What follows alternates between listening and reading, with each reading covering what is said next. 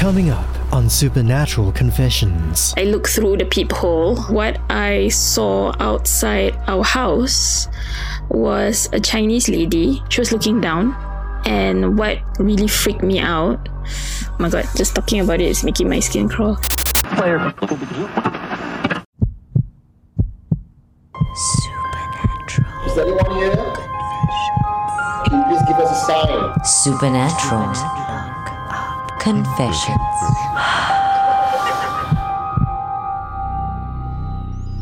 Hello, and welcome to Supernatural Confessions, our weekly podcast where we feature and discuss all things supernatural, especially here in Singapore and Southeast Asia.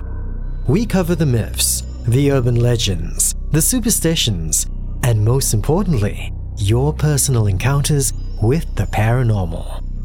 I'm your host, Timo, inviting you to share your stories with us on our Facebook page or on our website, supernaturalconfessions.com.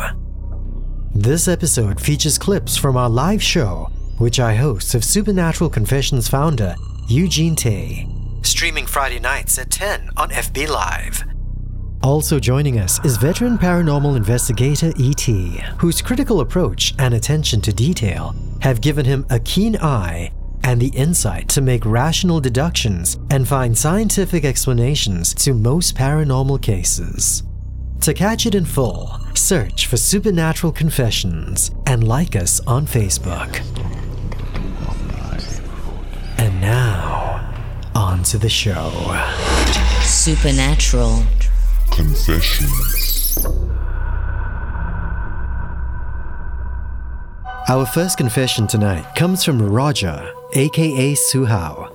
Roger hosts a Mandarin paranormal web series called Minute After Midnight. Known and respected for his interview skills with his guests, Roger now finds himself on the opposite end of the interview, sharing his own experiences with supernatural confessions. the earliest that I know that I'm seeing something different is as young as five years old. I remember that particular night, it was a very cold night, very chilling. Suddenly, I have this urge, or I feel that someone is calling me. So, from the guest room, I walk all the way to the kitchen. At the end of the kitchen, there was this black, shadowy man standing right at the end waving at me. And I thought it was my granddad. Luckily, my granddad suddenly gave a cough in the master bedroom, was coughing away. And I realized that was not my granddad, it was something else. I was very frightened, but I, I, I didn't, didn't tell any of the adults.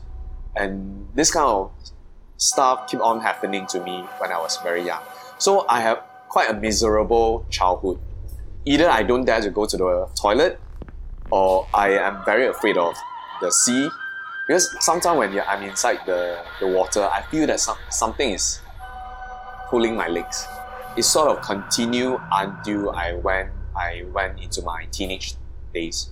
The second time that I see that thing again in my granddad's place was probably 10 years later when I'm 15.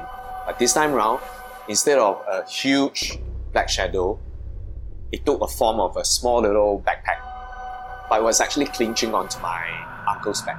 I was in another room and I was like doing, was reading my comics. My uncle came in uh, feeling very upset and angry and agitated and was like topless. Then suddenly, when he turned his back at me, I saw these black little things clinching on his back. At that very instant, I know that it must be that thing that makes my uncle agitated. Again, I choose not to talk about it. I choose to just keep quiet. And two weeks then, two weeks later, my uncle actually committed suicide in the room that I, I was staying when I was five. The, and the way he he hanged himself seems like an act of another person. And uh, the police thought that there was some foul play involved. And the way he hanged himself is not hanging from the ceiling. He was using his, uh, I don't know what, what do you call it, but he used his, uh, he just pulled himself to death. How? I, I really don't know because he, he actually tied a knot onto the grill. It's not even on on on the high, highest grill, but he, he used his pure strength and determination to strangle himself to death. I, I mean, I saw him. There was like blue blacks everywhere, and uh, so it's only after that incident I decided to share with my family member. But then again, it's too late. When I told them about my sightings, they decided to move out of the place. Someone, someone else actually bought over the place, and uh, I heard that they keep on hearing footsteps in the house. Upper Boon Keng Road, Block 9. Yeah, it's, it's, it's a very spooky block. I had a very terrible childhood at that, that particular location. But luckily, the whole block is already unblocked. It's no longer there. During my childhood, it's always about all this black shadow, white shadow. Uh, nothing close to what we seen in the movie. I don't. I have never ever seen like ghost taking off his head, you know, or stinking out his tongue. Never ever. It's always gray or white shadow figure, which is very common. Even even two days ago, I saw it in my own kitchen. The only thing that I, I don't like seeing is probably the black shadow. Yeah, in Chinese it's called uh, Hei. Yeah, it's something like a demon. But whenever that appear, something bad will, will follows. I was 16. I was in my living room. I was doing some readings. The main door was shut. And suddenly, out of nowhere, there was this huge, black, cricket looking creature came dashing into my room, into my living room, all the way to the kitchen and up to the laundry. So I went to the kitchen, I was like shouting, shouting at whatever, and I said, You leave my place immediately. But of course, I'm not powerful enough. Following days, guess what happened? My dad got stroke. So instant. It's really instant. But my dad was quite lucky. Uh, after probably probably a month, he had full recovery. The fourth time was actually at Nicoll Highway. Uh, near to the Nicoll Highway was at this place called Golden Mile Complex. I was already a police officer. So we were doing uh, patrol. My car was stationed inside the basement car park. So we were, we were sort of resting. My driver was, because we were doing a, a graveyard shift. And suddenly I, I feel goosebumps. Then right in front of my eyes, there was five huge creature moving in front of me. The size of rhino. They don't have a specific shapes that you can relate to. It's like just one big shadow, but five. And that was like two weeks before Nicoll Highway collapsed. I have no explanation, but it, it, it's just so coincident that whenever they, they appeared, something bad will happen. On that particular day when Nicoll Highway collapsed, I was uh, off duty. Uh, I happened to be at Suntec, uh, happily shopping. Then suddenly the whole whole building vibrated and it, it sort of uh, blacked out. I have a bad feeling. Then I received a phone call from my office. Mr. Lau, you are needed immediately. Major incident happened. I went straight to my office. My office was at level two. And right in front of my office, there's this huge courtyard. So I went in, got changed into my uniform. The moment I done changing, I heard a very loud crow noise right outside my door. So when I opened the door to check it out, this crow came charging at me. My very first reaction was to let go of the door and the, because there's a spring there. So the door actually slammed against the crow and the head was still inside my room or the body is still outside all intact. It's just that it got trapped. For a moment i don't know what to do because i have never experienced such things. Maybe i see shadow but never a, a, a, a live bird. And huge. I took a deep breath. I sort of opens up the door a bit. I kick the bird out the moment I kick the bird out, I start seeing other officers appearing. Prior to that, I don't even feel any human presence in the whole entire police station, which is strange. My the other officer tried to catch that injured bird, And the moment he tried to touch a bird, we realized that there's another four more sitting on the railing of the third third level. He got scared because they were like making a lot of noise. Of course, I was rushing for time. I, I didn't wanting to to pay too much attention. I also don't know what what this whole thing is about until later parts during the Nicoll Highway. Uh, Nicoll Highway, there was a total of five victims. Okay, four foreigners and one foreman.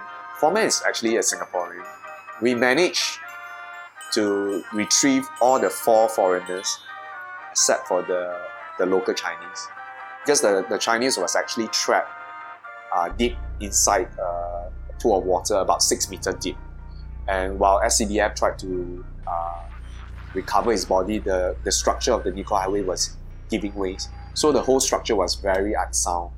We have no choice but to uh, abolish the whole entire mission. But what actually caught me by surprise was on the very last day, because I was uh, the officer uh, the this this place called relative holding areas. It's a place that's meant for all the relative of the victim, as well as all the the media people, the reporters, etc. So on the very last day, uh, I, I remember it was about 11-ish a.m.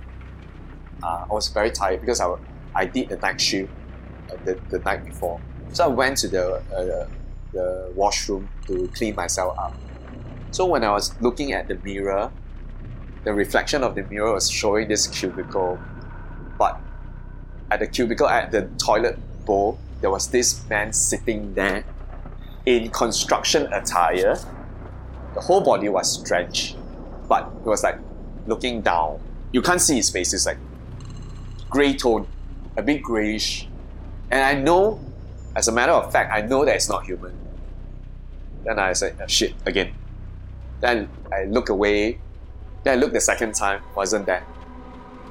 Then I look the third time, appeared again. Remove myself from the toilet, I walk out. But the moment I step out of the toilet, Commissioner SCDF arrived at my station saying that they need to meet the relative of the last victim uh, because they wanted to make announcement that they are going to cease all operation. So I see a link. I see a link that probably the last victim is trying to get me to deliver some message to the, the family member. Probably he senses that I can I can see him. But of course I I asked my boss, I said, ma'am, this, this, that, that, you know. She believed me, she she she's quite sure that I, I really can see things. And she asked me two things. She said, if they believe you, if the relative, the, the family member actually believe what you said, they'll be very upset. And worst case scenario, if they don't believe you, you know what, what are the consequences? So sometimes I'm in a dilemma. I, I wanted to share, I wanted to talk, but I don't know how to because not many people can the fact that I, I, I do see I do see. They are okay that I see things, but they are not okay that if I the things that I'm seeing are their their, their deceased relative let's take story by story, okay? So the very first story he talked about uh, how, as a very very young child, he he saw a shadow figure in his flat, in his corridor, okay? When we hear about shadow figures, what do we think about? The first thing that comes to mind, obviously, is the things you see in the astral plane. Uh, but he obviously was awake. So, but then again, at five years old, sometimes you know you, you see things which are not there. Sometimes my kids say he see ghosts, but I don't know what he's looking at. The one that's interesting is the backpack one that cling onto his uncle and, and throughout his stories, right, what was consistent was when he observed something, um, something bad would happen. That's really interesting to me, lah. Yeah, I'm sure the one that really, really stood out would be the uh, the Golden Mile story. Because I mean, you've spoken a lot as well about your theories uh, when it comes to Golden Mile. Of course, Eugene, you've had your own experiences at Golden Mile as well. I'm not talking about the Thai discos. I am talking about, of course, your your investigation. So when we hear his story about the SCDF, about that figure that he saw in the toilet, what springs to mind, E.T.? The one that to me that was a shocker was the five five huge creatures la, like rhino. So I, I really can't put a a finger to what that is. Um, but I guess whenever you think about entities with, with, with an animal head, right, the first thing that comes to my mind is like, you know, that, that horse and cow uh, uh, uh, figurehead, the one that are so called the soul collectors. 牛头马面 So interestingly, that these rhinos uh, seem to have kind of signaled to him that uh, a, a catastrophe was going to happen. I wonder if he has a sense, a bit like how uh, you know animals can sense danger or some kind of catastrophe that's going to happen. So I don't know if he has that kind of sense. So so to me that's very interesting. Um, and sorry, I, I spoke about the rhinos, although you asked me about the guy in the cubicle. If you guys uh, know or don't know, the guy he probably saw was that hero of the entire uh, collapse. Um, that was, the, I think, the head engineer or foreman. He actually got everyone out, um, but he couldn't escape in time. So, so you know, R.I.P. to that guy.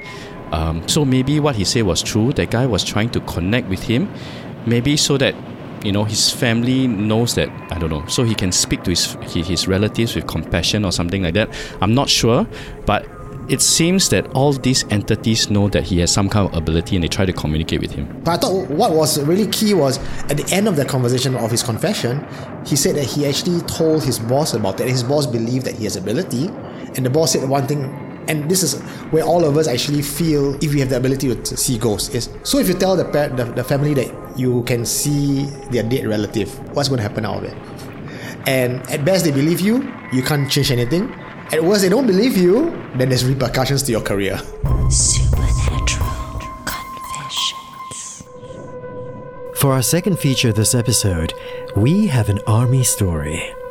And for those of us who've served or are currently serving our national military service, you can never have too many of those.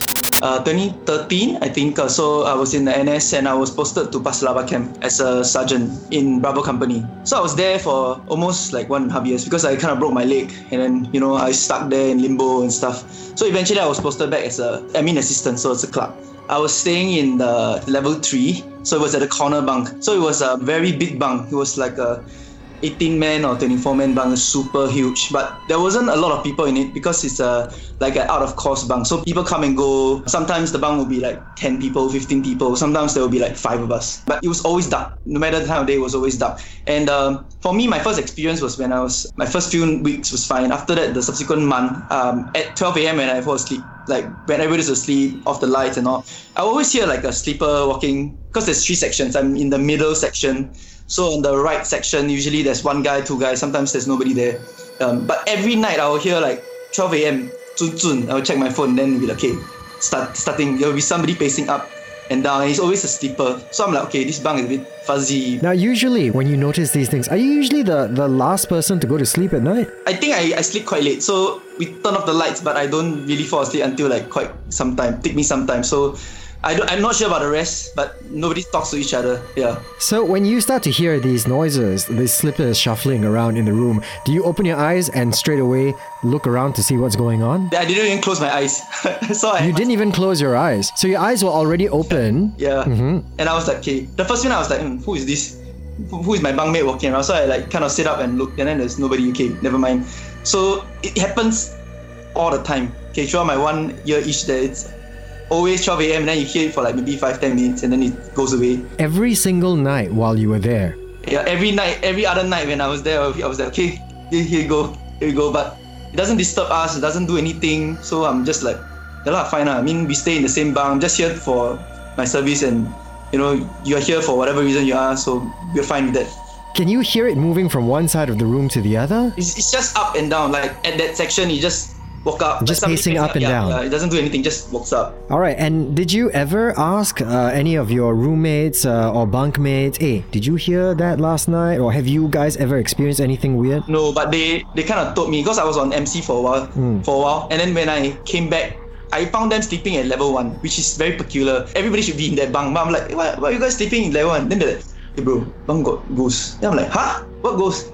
And like, you know, every night sleeper. Then I say, ah yeah, that one I know lah. Just don't say. only." Oh, so basically all all of you had heard it. You guys just never spoke about it. We just like no, we just don't talk to each other about it. Yeah. The reason why they are at level one, two of them actually, it's not because um of the sleepers only. The sleepers they're fine. But one night there was only two of them in the bunk, so they were talking, and then um one of the guys was a a dude was sleeping at my bed. My bed is the middle section, last bed, so the fourth bed, I think fourth or fifth bed. And then the other guy was sleeping at the left section, and he was at the same fourth, fifth bed. They were having this conversation until like 12, 1. Then they were like, okay, time to sleep. So two of them in the bunk, nobody else. Yeah, it was loud period, so there was nobody. And so two of them, so they turned off the light. And I was like, okay, go to sleep. So at B guy, which is on the left section, he had a like a old the radio, you know, like the radio turn the knob, plug in power and stuff. Yeah, yeah, yeah. This is one of those FM transistor Yeah, yeah, yeah, radios. yeah, yeah. So they kind of like, okay, turn off, we're gonna sleep. So they turn it off. And then they were like, okay, good night, ah, good night, bro. And they sleep. And they told me, uh, they said within 10 minutes, the radio started turning on. So A guy was super annoyed. He was like, dude, hey, brother, why you turn on the radio? Can you shut off now? I want to sleep. Yeah, yeah. The B guy was like, dude, it was not me. I didn't turn on the radio. Okay, now first and foremost, the radio the radio was off lah. Okay, it wasn't like you know volume down or something like that. It was actually off, off. Off, off. Like they turned the knob the way and. So it was off, Yeah. off. So there was that click. Yeah, okay. Hmm. yeah. So off. And then he was like, okay, okay, it's okay, fine. You know, turn it off. Because they kind of know that the bunk is a bit fuzzy. So it's okay, okay, fine. Yeah. Turn off, turn off, turn off. So they turn off the radio. And then they say, okay, sweet, you go and sleep. So they say plus minus 10, 15 minutes later, the same thing happened. So Hmm. B guy, A guy was like, hey dude, you turn on again. Ah. No lah, the radio on itself. So when the radio actually came on, though, was it to a specific station, a specific language? What was coming out? Was it just music, or was it like just like garble gibberish? Did they mention? No, they said that it was the same um, station that it turned. That was. I think they listened to some English station, so it was. There was no ghostly music, nothing. It was just turned on. It was, it was just turned on, and then whatever the station was playing, that was it. Oh, Yeah. So they were like, okay. okay, okay. And then say, okay, now you plug out the power. You turn off. You plug out the power. You plug out the power. ah, and then then we sleep. Okay. Okay. So he, so okay, he plugged out the power. He turned off. I think he turned off the power. I'm not sure whether he plugged out or not, but he said he turned off It's not on some battery mode, so right? like Mm. cable. So he turned off the turn off the radio. And he's okay. Confirm I turn off the the switch. Okay, then they go and sleep. Same thing. 10, 15 minutes later. They I don't know whether they hallucinating or they listen they heard, but they say the radio turned on and then they'll be like, uh, do you wanna smoke? I say, yeah, yeah, I think I wanna smoke. Uh. So they went down until like the daybreak, then they went up, went back up. Wow. Yeah. So it was only the two of them in the room, Yeah, it? it was only two of them. Okay. Because it was, like, it was like a loud period, so it was no cadets, and then the the other two of them, there, the rest either on leave, MC or the or doing duties. Yeah. Hmm, hmm. So in other words, they unplugged the radio and it still came on. And it's not just one person hearing it, both of them had heard it. Yeah, two of them heard it. Wow, that's that's nuts. The next incident I think is the worst than this. So there was this this time was only one guy in the bunk. It was a Wednesday night. Yeah, because I remember vividly because the guy told me that he was the only person in the bunk. So he was sleeping opposite my bed, in the middle section. He was sleeping opposite my bed. Yeah. Then he had one light on right above him because he was reading a book. So there was nobody in the bunk. Everybody was on leave, MC doing duties and stuff. And then um, the one other guy that should be in the bunk, he went out for uh, clubbing. So he was in the left section. He was the only guy there, and he went out for clubbing because it's Wednesday night. So yeah, he went out. So at, Yeah. he said he was reading a book, and then at about um, twelve ish, he told me about 12, 12.30. Then he saw some guy, somebody walking. So peripheral vision, he saw some guy walking. And then he was like, oh, okay. And then he walked, the guy walked right into the left section and then he stood in front of the cabinet. He was like, hey, I call him Mr. J. ah. So he said, Okay. hey, Jay, you're back. ah." So he, he, he sat up and he looked. It was one guy, say, wearing a army, wearing a smart four, carrying a, wearing a jockey cap and carrying a, like, not really a few pack, just a, like a assault pack something. SBO. ah. No, not SBO. Just normal smart four, carrying a, like a assault bag, small backpack. He was standing back facing him, facing the cabinet, like this metal cabinet in front of the bed. Yeah. So he's looking at him from the back. Yeah, from the back. He was like, "Hey, Jay, why you come back? I thought you went out for clubbing." Then he sat down on his bed. Then he's, eh? He just asked the question. He's like, "No, not right. he didn't go out like this. He was he was out in civilian." So he was like, "Okay, maybe I see wrong." So he sat out and looked again. And he was like, "Hey, Jay, you." He never finished the question. He went back down. He was like, "No, this is not him. this is not right. This is not right." He told me for the whole of the night he didn't really he couldn't really sleep and he his legs were jelly so he couldn't move. So he was like um, on his bed and every like hour or so he would just do this. Okay. The guy would be standing there Oh my god. doing the same thing. Yeah, yeah. So whatever it was, this soldier that came in, it's not like it came in and then disappeared. No. Your friend saw him, was about to talk to him, Yeah. realized it wasn't him, and then he sung back.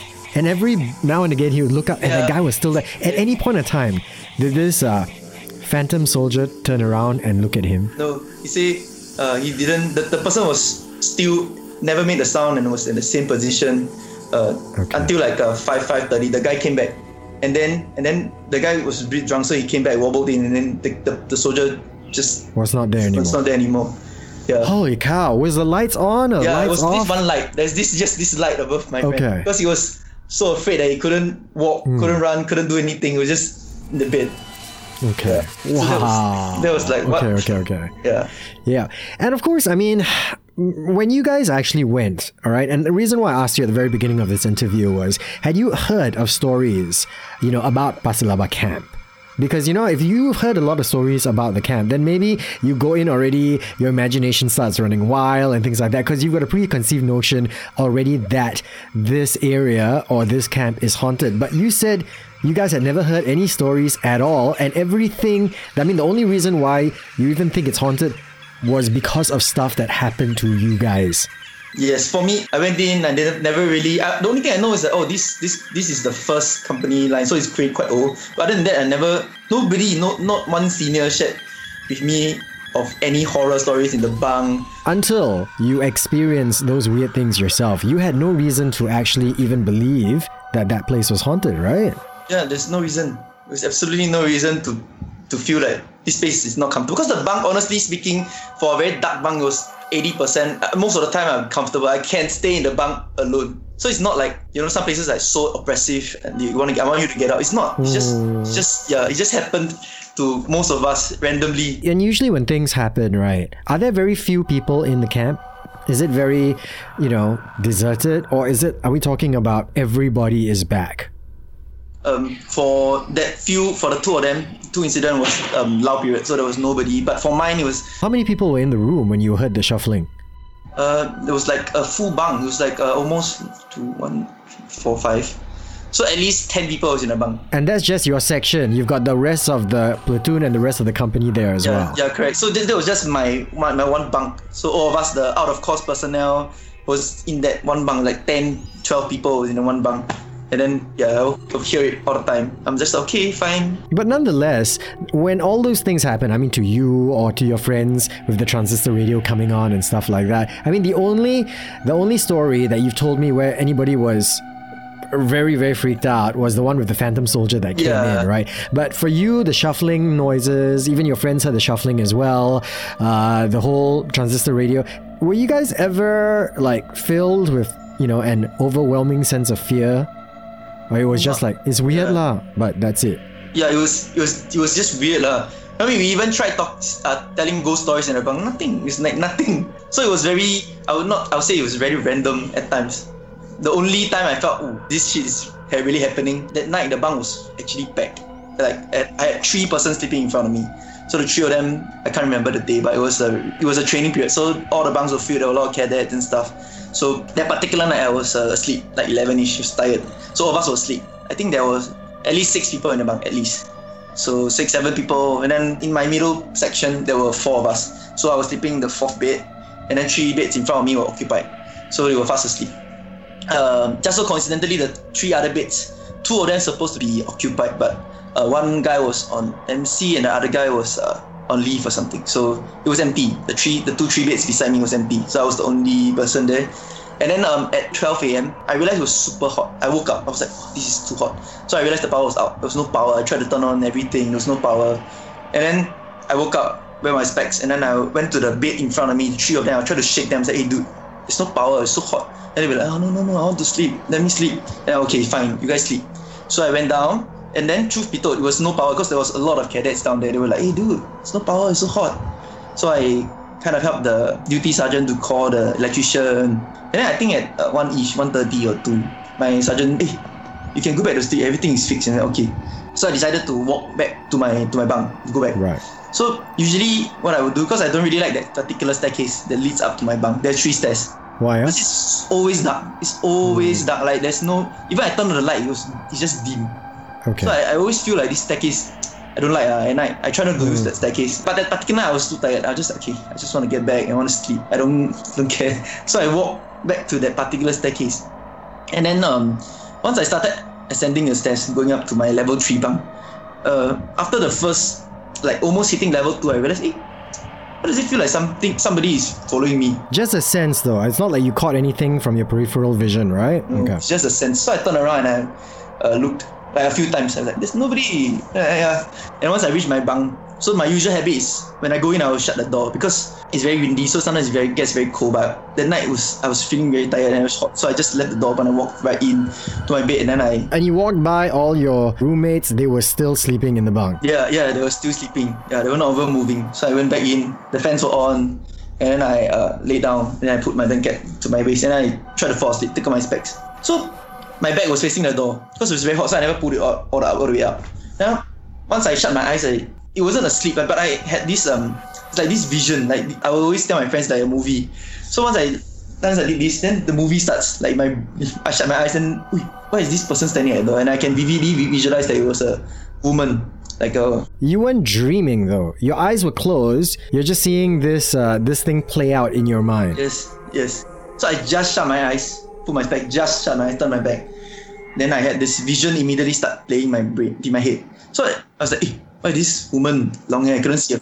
But the vision is basically what's happening in your bunk lah. Yeah, the vision it- is of your bunk itself. yeah, it's, like, it's exactly like my bunk. So everything's like the my bunk. I can even like visualize my three friends sleeping there. Yeah. But I was like, oh, this woman is standing at the at the door, white dress, and then typical Pontianak kind of thing, like long hair.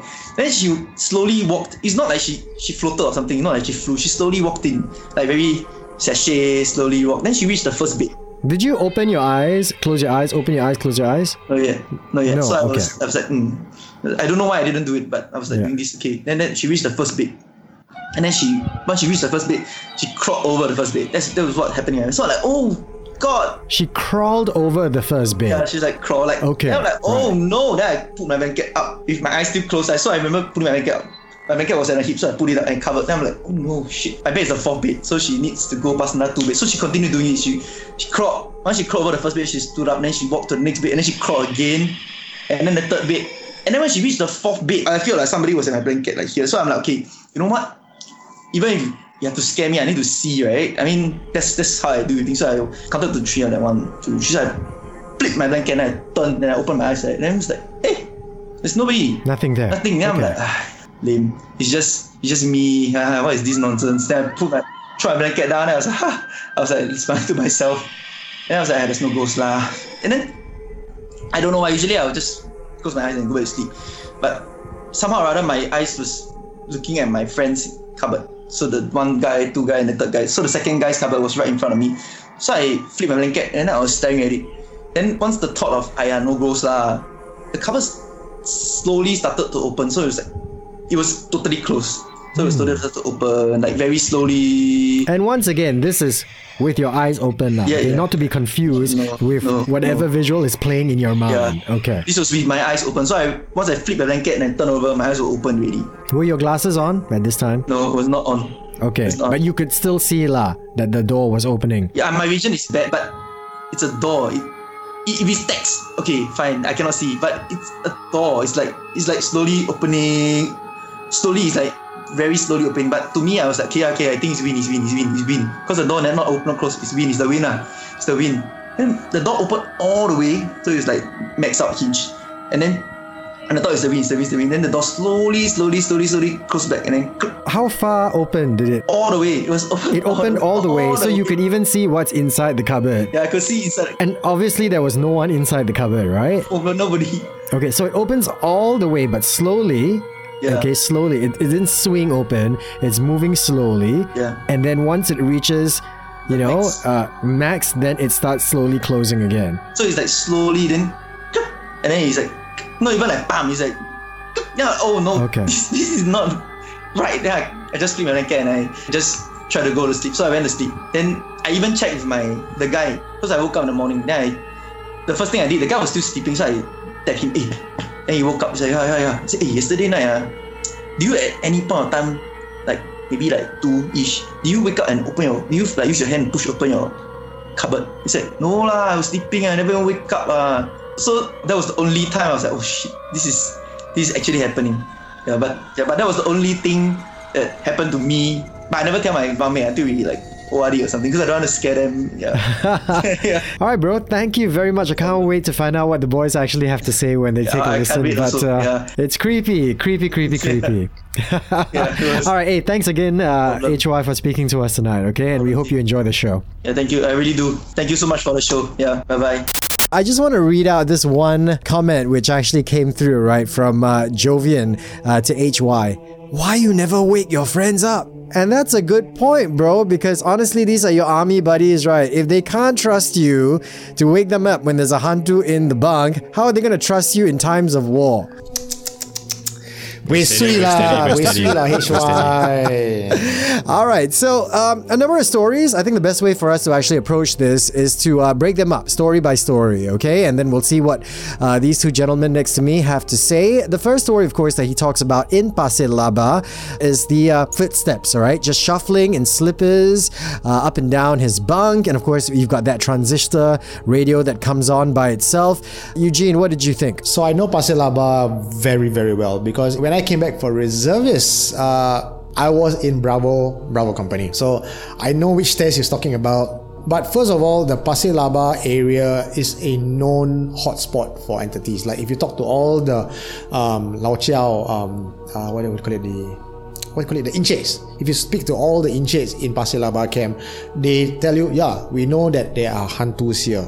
So they're not even denying it. You go to the Cobra canteen and you talk to the auntie, the auntie also tell you, eh, hey, 这边有鬼啊，那边有鬼啊，我我看到。So hearing HY's confession, that to me sounds like a very plausible army-based ghost story. So I would give him the benefit of doubt and say yes, that's something that is very likely to happen in Pasir Laba. What about the transistor radio? That one is kind of tough uh, because I totally believe if I hear transistor radio like turn on by itself, even though I plug out the power, uh, to me, it must be the Hantu. No two about it, no doubt about it. Exactly, because the last time we had a we heard a story regarding a radio, we had so many theories. You know, maybe sometimes the signal interference affects the volume. Suddenly, when the signal is clear, the volume goes up. You think the radio came on by itself, right? But in this particular case, HY specifically said they heard the click of the knob go off. So they knew it was off. And even when they pulled out the plug,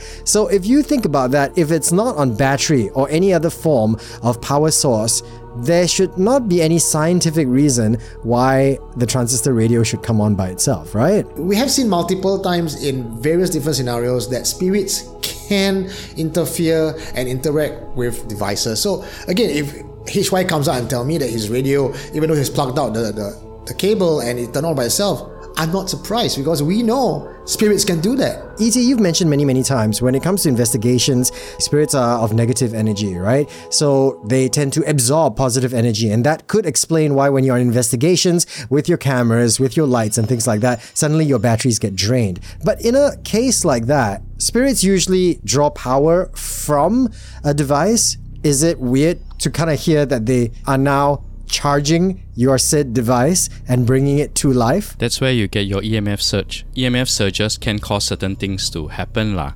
From his uh, interview, he wasn't sure whether it was plugged out, but he was quite certain that they turned off the power socket lah. And I assume that the army kind of radio is all those retro kind, you know, the physical click. So if you did hear the click, it's a bit hard for the radio to turn on again. And all of them listening to it at the same time, it doesn't sound like all of them had sleep paralysis at the same time. Uh, so this is something I really cannot explain. Uh, I also don't think it's a EMF surge, although with a power outage that they had, that could have been a certain explanation that maybe you know there's some strong EMF or what. I'm not sure. Before we let ET continue, I have to ask Eugene because you were actually from that camp, okay? Yeah. Are there a lot of like big power stations, huge electrical devices, and things like that that might generate a huge EMF surge? No, it's a it's a very very old camp. Uh, So you're not next to like radars or things like that, lah. no, no, no, no, definitely not radars or things like that because this is not the the air force. This is really ground troops. Uh, okay, but now that you mentioned about power devices and all that, I'm sure there are power devices, power stations within the camp itself. And this being a very very old camp, uh, you have old wirings, you have loose wirings, you have old devices that emits a lot of uh, magnetic wave. So while it does not have a satellite dish there, uh, you have your standard power stations and you have your your old wirings running. And in fact, I remember if back in my time, the, the switches are all very old. Everything there is very rundown. Okay, I'm gonna help ET out, okay? I'm gonna join Team mm. CSI for a little bit, right? And I'm gonna say, well, even if they heard the whole thing clicking, coming on by itself, if there was a huge EMF surge or a lot of EMF in the air, and ET has reminded us many, many, many, many, many times that EMF can affect the way you think or the way you perceive. Could it be possible that their minds, their thought process were affected so they thought they heard the radio come on when it didn't actually? All at the same time? Well, it was only two of them. It was only two of them. I think it was three. No, no, no. He said uh, Oh. two boys, his two uh, Oh, bunkmates. oh, he, he wasn't there. He wasn't there. Ah, okay. He wasn't there. yeah. Oh, he wasn't there. Ah, so he believed these two guys lah. Alamak. you just I, fed yeah, I him, know, I just Tim. fed you him, right, fed on, him a, that. on a silver Yeah. platter, right? Honestly, this case, I really think it's hard that the EMF can do something with a physical switch lah. But it can affect them psychologically, though, right? Yeah, it, it can. It can also be the power of persuasion. But in this case, somehow, uh, I don't think EMF affects someone until that, that state that they could hear the click.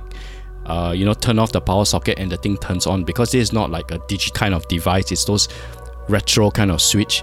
So I really do think to a certain extent, uh, there's some truth to to this story. I'm not. St- I'm still not saying it's the Hantu, but there could be some truth. There's still another five percent. I'm not sure, but yeah. All right. So, what, what about the shuffling? Do you have any comments on that, E ET? Pasir camp is not like how where I was, which later I'll share in a uh, Pulau Tekong Camp 1, where it's a single story bunk.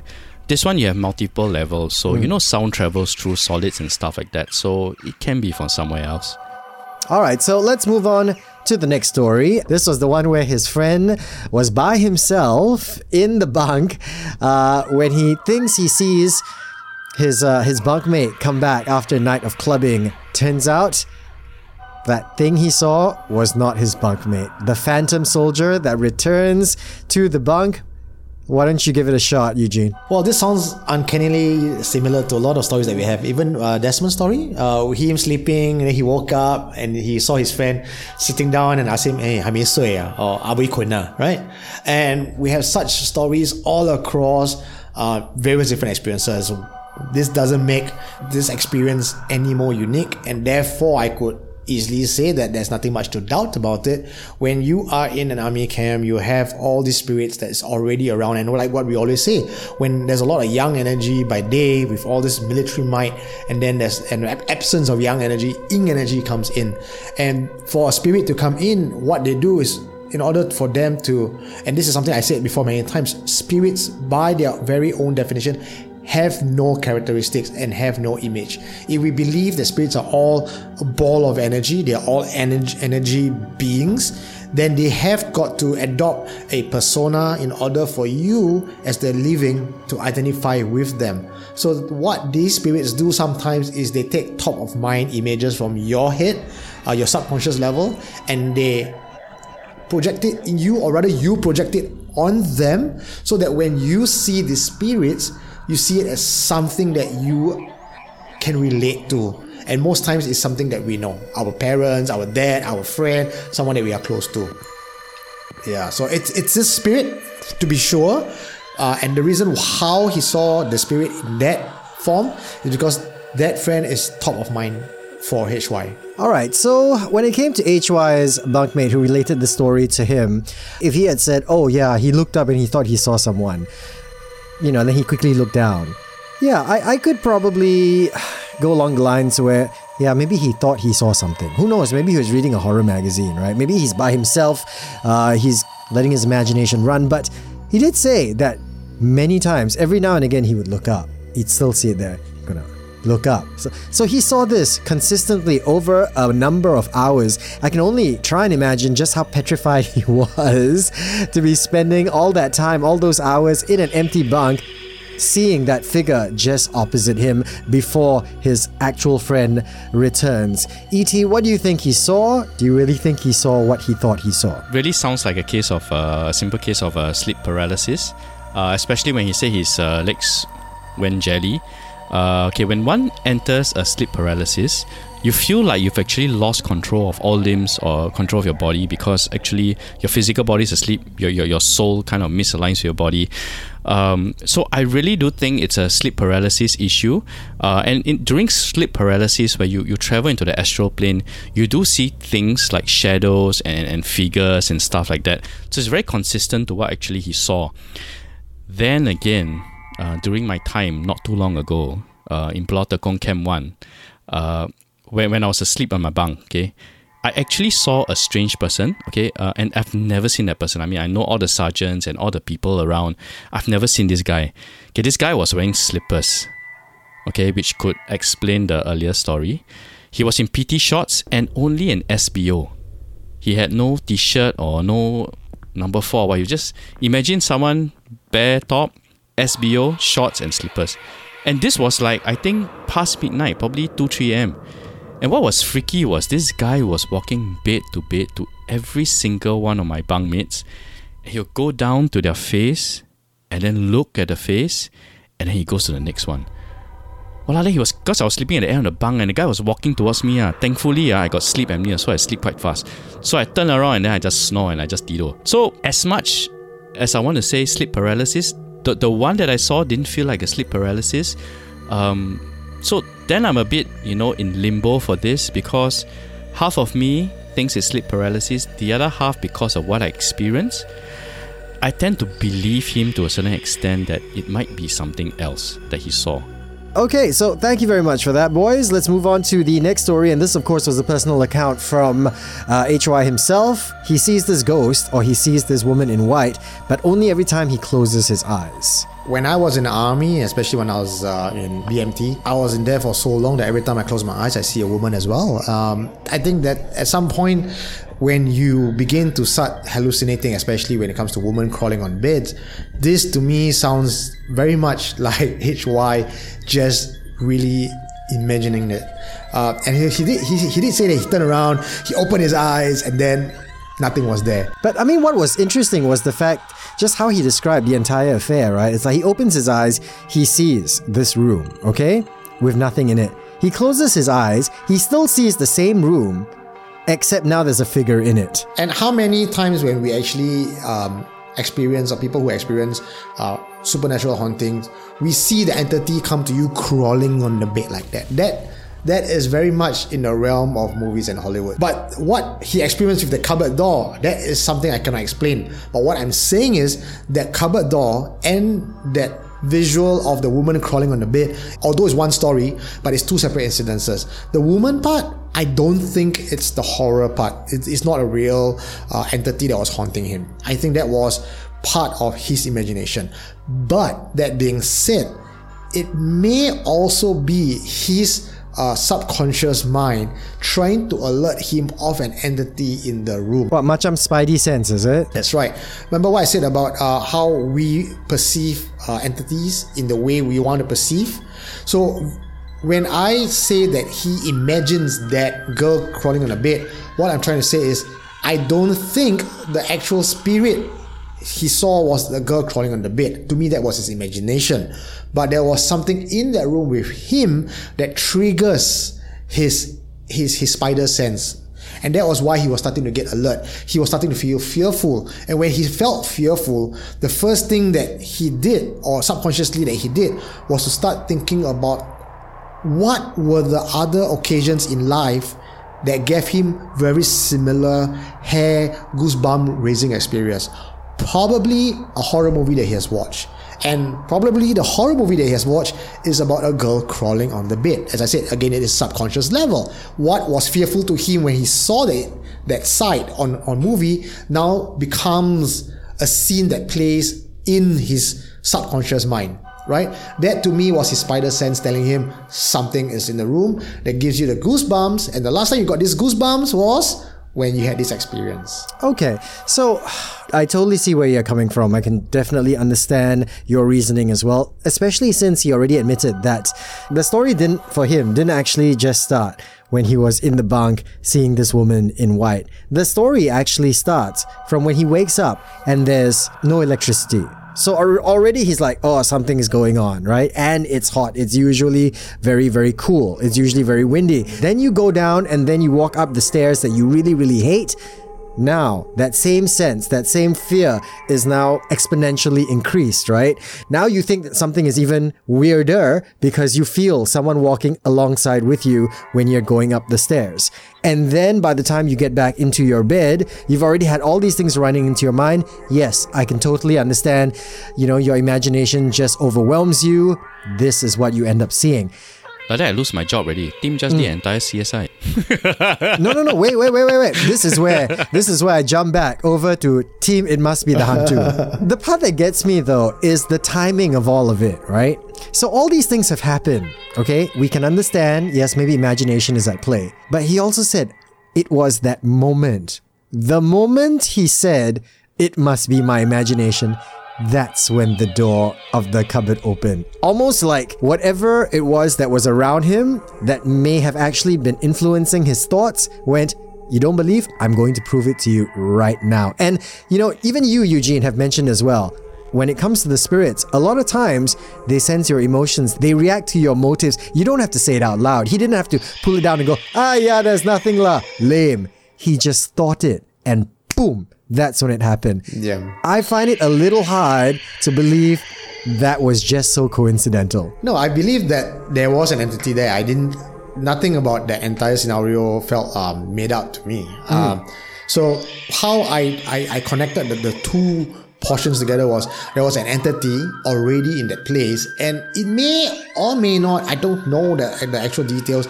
Trying to make contact with him. Like yes, on one part, I'm inclined to believe that when he thought it's just my imagination, and then the spirit wanted to show its presence, made its presence felt, opened the door and closed the door. Now, putting on my investigator's hat, having gone into places where spirits want to communicate with us, if they make their presence known and felt, they would usually send some form of message to us. If not verbal message, some form of movement, some form of scrolling, some form, some a yes no answer. You can at that point of time get information out of it because we have already established in that story the spirit is strong enough, powerful enough to actually move things, right? Uh, but Army camp spirits, he's been there for so long. Uh, if a spirit wanted to have made contact with him long ago, based on his thought process, the spirit would have done so. It didn't need to wait for that night to make to make that connection. So I don't think taking everything that he has given us, I do not believe that that particular spirit in that room that night wanted to make contact. To me, it was just he thought about it, trying to quell his own fear, and then it happened. So it's purely coincidental. But there's a spirit there. Make no mistake about that. E.T., what about you? Firstly, he was very, very tired. And after settling the power outage, I'm sure he was even more tired. Okay. Um, so, in my opinion, I would say that he actually drifted into a sleep paralysis. Uh, thus explaining the, the, the figure that he saw. Okay, um, to me, this is a very common phenomenon uh, with army boys because they usually get shacked out from all the trainings in camp. The moment when you're shacked and then you fall asleep so fast, because you notice, right, the time period when he explained the stories, right, where he starts seeing figures and stuff like that, it was almost instantaneous. And usually that's where it happens when someone falls in a deep sleep and they're very, very tired. The soul misaligns with the with the physical body. Okay, so I would think in this case, uh, there's not so much to worry about, and it's just a case of a tired soldier. You are not alone.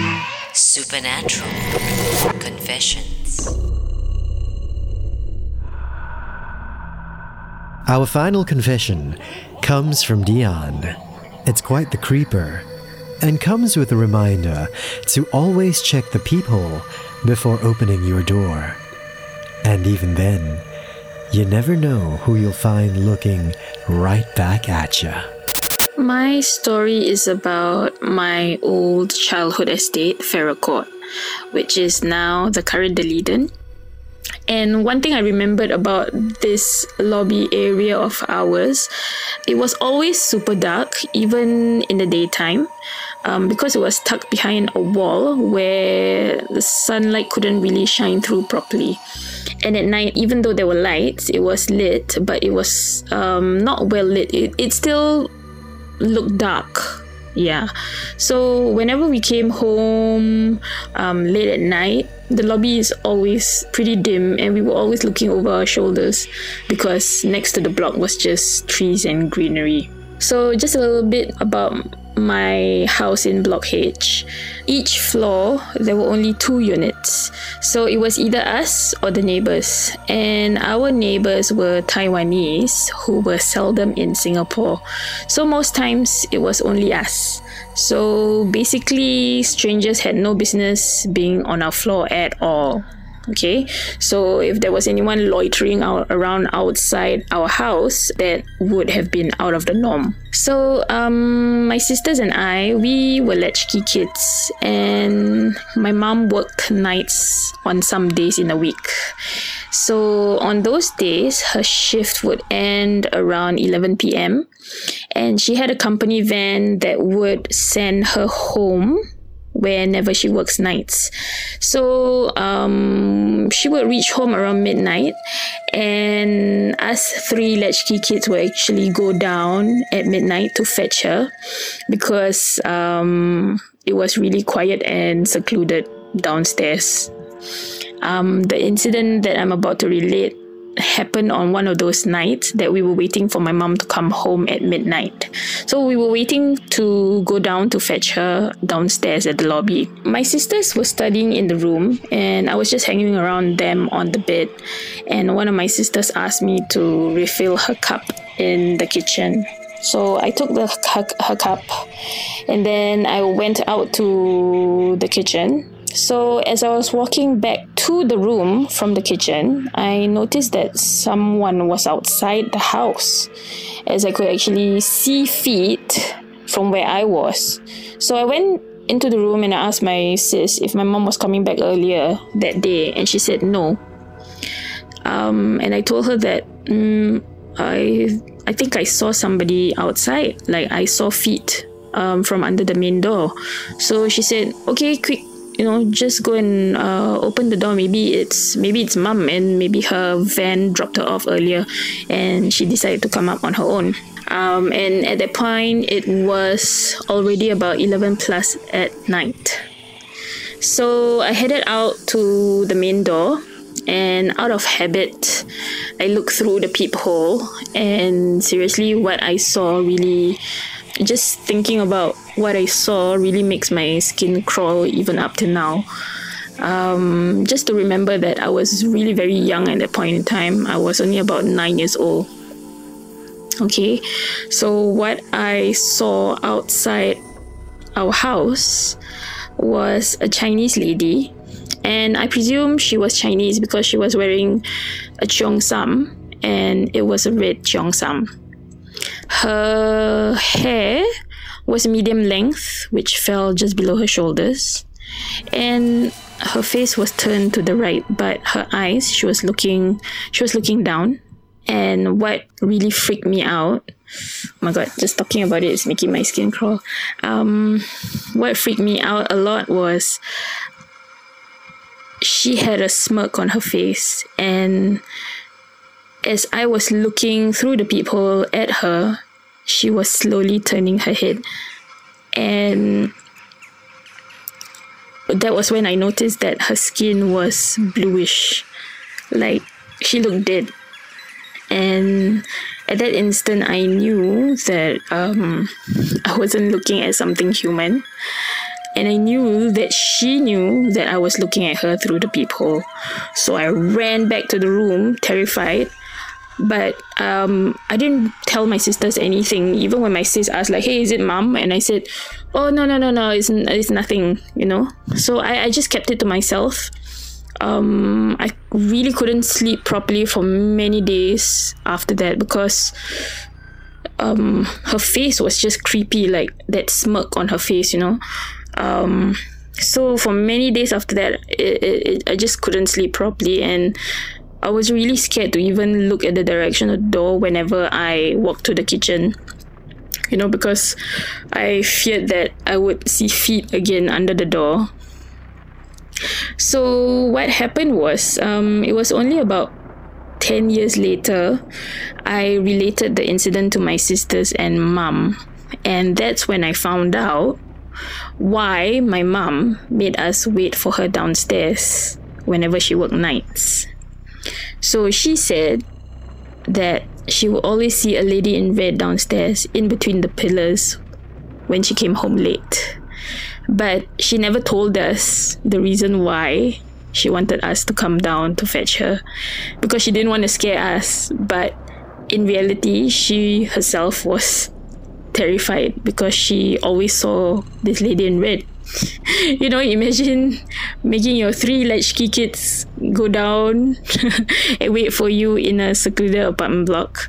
And worse still, my sisters also said that they would catch glimpses of someone in red behind the pillars whenever we were waiting for my mom. And imagine I found this out only like 10 years later after the incident. I don't know how, but my mom managed to ask around and apparently um, there was a cleaner, a Malaysian lady who worked uh, as a cleaner in our estate. She said that the lady used to live in a neighboring apartment block and she actually jumped down um, in red when she found out that her husband was cheating on her. Okay, so um, there's many theories of how people say that um, when one wants to come back for revenge, they should dress in red before they pass on. In this case, um, according to the cleaner, I'm not sure how the cleaner knows so well, but I guess all cleaners know all the lobang and all the stories here and there, right? They hear from all the aunties, lah, the maids, and everything. So I guess it was quite accurate. I was wondering if the affair actually happened in her neighbor's house, the Taiwanese neighbor, because following the theory that someone comes back for revenge after the date, right? Why was she loitering at that corridor? Because there's only two units on that floor, she was saying. And she was saying that the Taiwanese neighbor is like always not around. So could an affair actually have happened there? Right, since it was just loitering around uh, the house. Then again, if that lady really did commit suicide, I think sometimes the color of what you wear doesn't really matter, but it's what we term as residual haunting. When someone dies a sudden death, okay, where your soul suddenly just dissipates from your body. Sometimes the soul doesn't know that it's left the mortal world. So this is what we term as residual haunting.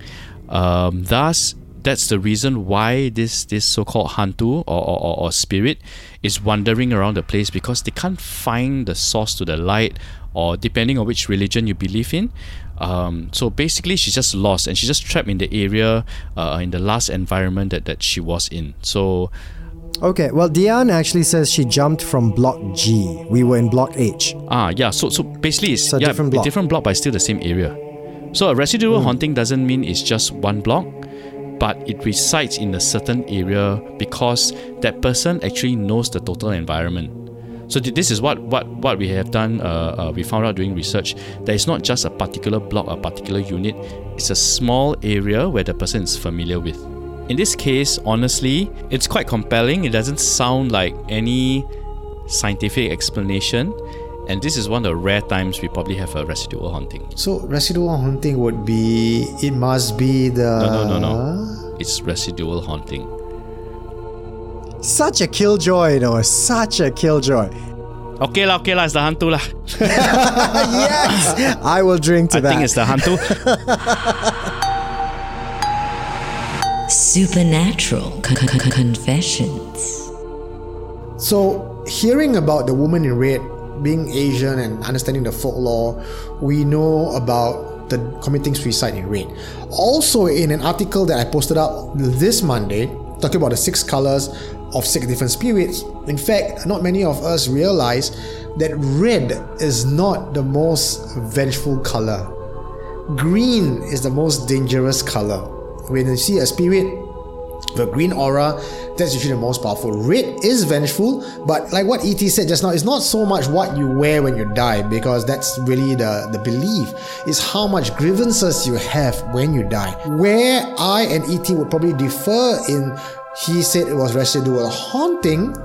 My belief is that the mother uh, and the three latchkey kids, and she is the first time I heard of the word latchkey. I had to actually Google what's latchkey kids. Uh, so can can you define what's a latchkey? uh, kids who were who come back and they're they're usually by themselves most of the time because their parents are away, so they use a latchkey to let themselves in. That's right. And I can make some assumptions here. I did not talk to Dion about that, but I can understand there must be a relationship issue there, right? Uh, with the husband and the wife.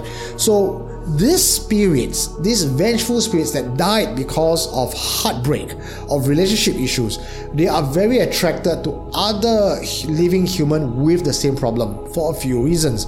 One, the aura is just the same. Two, they want to be able to influence the thoughts of that person to either follow in their footsteps so they can take over the body, or two, to do the things that they can't do. So, which is why you find when uh, spirits of those who are murdered, spirits of those who have gone through certain tragedy, they tend to find victims of that same emotional plane.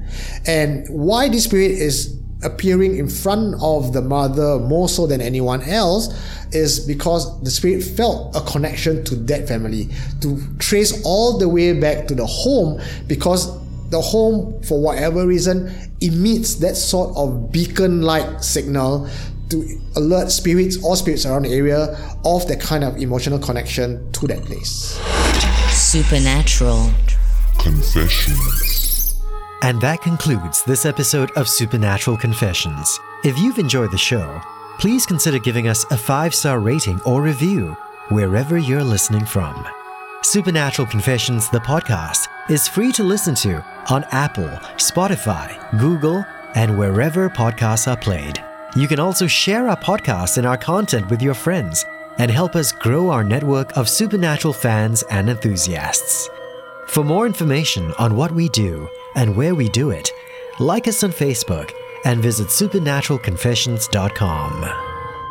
Until our next installment, my name is Tim O, and this is Supernatural Confessions.